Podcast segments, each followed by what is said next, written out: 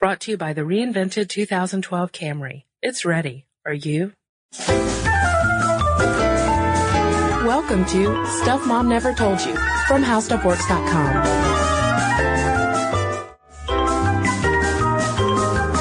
Hello, Molly. Hello, Kristen. Molly, I've got I got a question for you. Okay. Molly, do you think that we work and you and I, we work in a male dominated industry? What do you define our industry as? Well, we work for a website. Yeah. Um, so I'm I'm thinking more like tech, web, internet. Interesting, because I would think more that I worked in communications, journalism, etc. And what I think is sort of interesting about how stuff works is, yes, I would agree with you that web tech seems a little more male dominated, but I feel like communications is a little more female dominated. True. So I think we're at like a crossroads. Yeah. Well, would you be would you be nervous about working in a male dominated industry? You know, I've never really had that experience. Have you? No. I mean, my last job, there were only four guys on the staff. It was a staff of 60, four guys. Four guys, that's it. Yeah. So I bet it was a it was a breeze, huh? No, it was not. Why was it? Was it uh, catty off? It was kind of, well, I don't know. Now I'm scared someone's going to hear it from my last office. But I mean, I would say that there were times when, yeah, the, it was fairly catty. And I think that when women compete against each other in some ways, it almost felt more personal than like business. Yeah, I could see how office politics in uh, in an all female office could get you know a little a little testy sometimes. A little testy, but also sometimes you kind of be resentful that when you were actually, you know, trying to do something to get ahead and it, you know, didn't go well and people were moody and upset that people would just say, oh, this whole office is having their period at the same time. Yeah, which I I find that insulting. Exactly. I mean, it was just like, no, how, how could all of us be having our period at the same time? That'd be kind of gross. But um, thankfully, we are not working in an all female office. We, uh, you know, we I wouldn't say that we're in necessarily a male dominated office or anything like that. But we, you know, we have male bosses and. Um, there's definitely a lot of, uh, I think, office politics that you have to play, whether you live and work in a uh, male-dominated or female-dominated office. Yeah, I mean, everyone needs to play office politics at some point. I think the, the bad thing is, though, is that just the term office politics is such a turnoff. Yeah.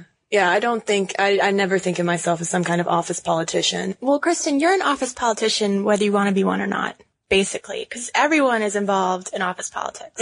I mean, it, it's kind of a dirty term, but it simply refers to like the dynamics of power that are going on in any office. Right. And even though we think that what we can do is just stay in our cubicle and do the job the best we can do, office politics affects you. Office politics definitely affects you. Um, and it affects you more than you would actually think. Uh, experts have found that office politics is the number one indicator of how far you'll succeed in your job, uh, more so than brains or your personality. And when I read that, I was kind of astounded because, you know, as a female, I was definitely at, at, at this time, you know, in, you know, 2008, as a female, where I am now, I was definitely raised to think that as a woman, my brains could take me, you know, as far as I needed. But really, it's, it's politics. It's still politics. Um, and so you still have to kind of go out and kind of market yourself and kind of uh, get around everyone and be like, you know, here's what I'm doing. Yeah. So when you first get a job, um, you know, that's when your first day politics starts. And the first thing that you want to do is sort of get the lay of the land. You want to listen before you speak. Yeah, you get the lay of the land because office politics just starts with getting along with your coworkers. It sounds really simple, but that's the heart of it. That is the heart of it. And um, as females, though, when when you are building those first relationships, I think that it's very easy, especially if you're getting to know other female coworkers, to dive into gossip. Exactly. Because uh, you know, I mean, it sounds really cliched. You know, oh, women like to gossip, but let's face it, Molly. I mean, if you're getting to know another girl, the easiest way, whether it's celebrity gossip or people you know, whoever, the easiest way to, to you know, to forge that new relationship is to, you know, just dish, Dish the dirt. dish the dirt. And I think it starts off, um, I think we don't even realize we're sliding into that slippery slope because it might just start, you know, in the bathroom after meeting going like, gosh, it was awkward when that guy went off on that tangent. Yeah, or maybe like you think it's something funny to say about somebody, but really once you start getting into office gossip, you are failing at politics. You're failing, and you probably unknowingly have started sort of a clique or a faction within the office, and then mm-hmm. you kind of become known by it. Yeah, and you really you want to stay away from getting pigeonholed into one group of people. Obviously, you're going to have some people who you're going to get along better with than others. But at the same time, you need to in order to be a successful politician, you need to try to diversify your friends as much as possible so that if you get stuck in a hard place, you have multiple resources that you can go to for help. Yeah, it's it's the exact opposite of a reality show. Not just one alliance. No alliances. This is, this is not Survivor. Although you are looking out just for yourself, but um, So that's where I think office politics gets so dirty for people is you have to both get along with people and yet compete with them. Well, one thing that might make it easier is kind of having a guide. Um, uh, people recommend finding a mentor or some type of role model. It doesn't have to be a female, male or female, but just someone who's been in your office long enough to really know how things work, who makes the decisions, things that you might not be able to initially pick up on, you know, just having some casual, you know, lunches or break room encounters with people.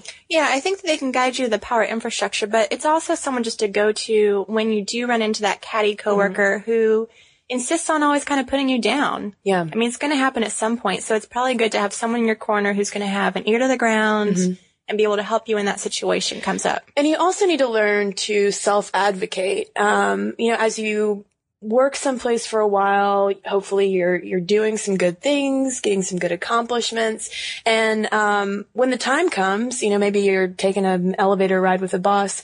You know, figure out a way to sort of self-promote. You know, talk about the awesome things that you've been doing. Like Molly, maybe you just wrote a stellar article that got like two million hits or something. you Yeah, know? or maybe, you know, we can talk about, oh, we just had a great day podcasting. We just had a wonderful podcast. Yes.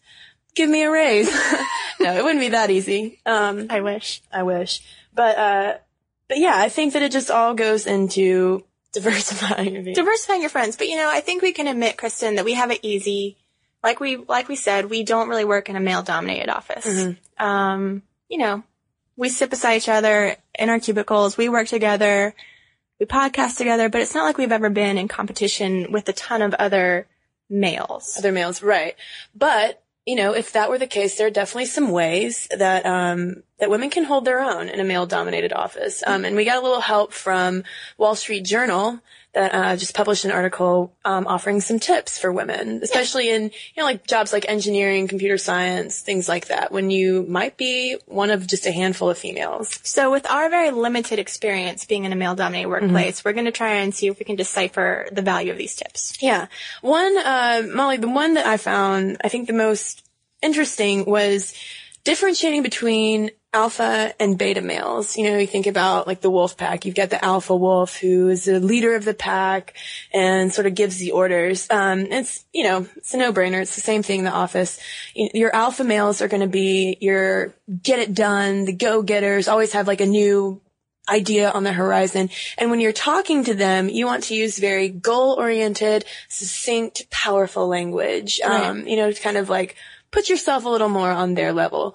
But when you're talking to beta males, um, who are going to be more interested in collaborating and partnership, you're going to want to use a little more of that like open networking type of, um, you know, conversation. Right. You don't hear about beta males quite as much, but it sounds like they'd be great partners for when you do have sort of a group project uh, that you can bring people in on. They'll help you kind of shine, I think, in your way. Or if you just need, you know, if you're you're stuck on a topic, you know, it's somebody you can go to to kind of kind of help you out a little bit. But when you're dealing with any male, alpha or beta, there are some things you can do to kind of adjust your language. And I think this these hold true whether you're in a male dominated world or not. But I know that we always sort of start sentences with I think Well, I think, Or maybe we could good idea. try- Yeah, very kind of. Oh, I'm not so sure. Get rid of it. Yeah. You need to use declarative sentences. You know, walk up to John, the alpha male, and say, "John, this new podcast of mine and Molly's is fantastic, and I think you should listen to it." right, be confident, be assertive. Yeah, And it sounds like something that's really easy and obvious, but women still just don't do it. Yeah, I say I use the phrase "I'm sorry" all the time, and I, I'm really sorry. I don't know why I say it, uh, but yeah, women I think they just use it sort of like as a verbal crutch, like "Oh, I'm so sorry. I know I know you're busy right now, but I just had this thing." Mm-mm, no, Yeah. they need to make time for you. Make time for it and be like, hey, Do it. do it. Um, and also once the work is done and, you know, maybe it's time for a happy hour, socialize with the boys. Right. Just invite yourself along if you have to. Mm-hmm.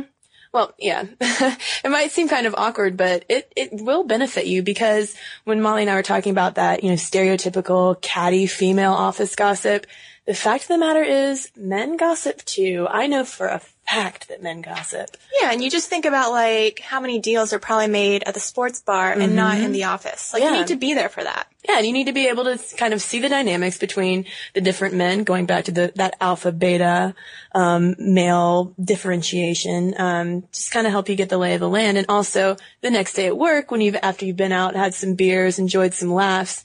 I think it kind of you know kind of makes you one of them a little bit more. Get in, get in with the thing. And this is, you know, earlier we were talking about getting the lay of the land, listening to gossip and not participating in it. But that's how you can find out where the boys are going, mm-hmm. basically. I'm not, I'm not suggesting anyone should get in their car and follow the boys. Don't be a stalker. but, you know, you hear things. You should follow up on them. Yeah. But the next day, all right, so let's say it's Wednesday, you go out to Wednesday happy hour. Thursday morning, what you should not do, Molly, is bring coffee and donuts for the guys. To help know? with their hangovers. Yeah, wouldn't that be fun? No.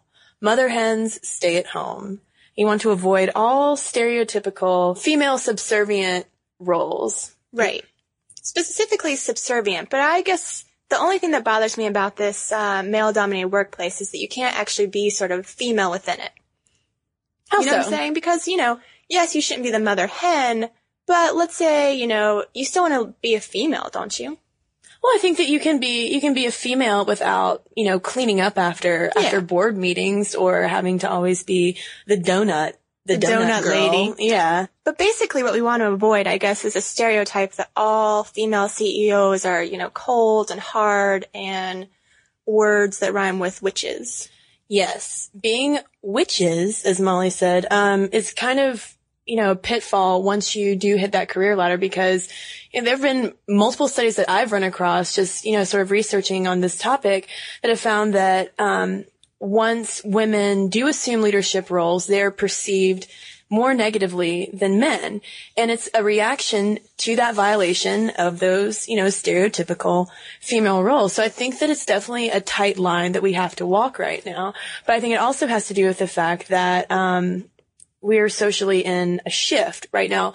You know, Fortune 500 companies, look at the CEOs. It's going to be older white males, but I think that the tide is shifting, you know, to maybe a few more females in those higher positions. And I think until we get to that point where it is a little more equal across the board, I think that we do have to sort of abandon, um, you know, that stereotypical female that might want to eke out every, every now and then. Yeah, but I think that this is, you know, maybe where we can come back and circle around is, you know, this is where you can use your brains to get ahead. I mean, yes, we're going to have to work harder and be smarter in terms of how we're going to get along with the boys. Um, but that's, you know, no less a achievement than working hard and just doing good work. Yeah. I mean, you just work hard, play hard, I guess. work hard, play hard, and and definitely keep in mind the networking. I think it's just so easy to get to get stuck into a work clique and and not even realize it Yeah. until you get you know in a rough spot and you have nowhere to turn. Yeah. So stay on your toes. Stay on your toes, build alliances, yeah, and don't forget And don't forget it's politics. it is politics, you know, but smart politics. Don't think about it as dirty politics. Just think about it as smart politics. Yeah. So if you need more tips on how to play office politics, male or female, we have an article called How Office Politics Works at howstuffworks.com. For more on this and thousands of other topics, visit howstuffworks.com.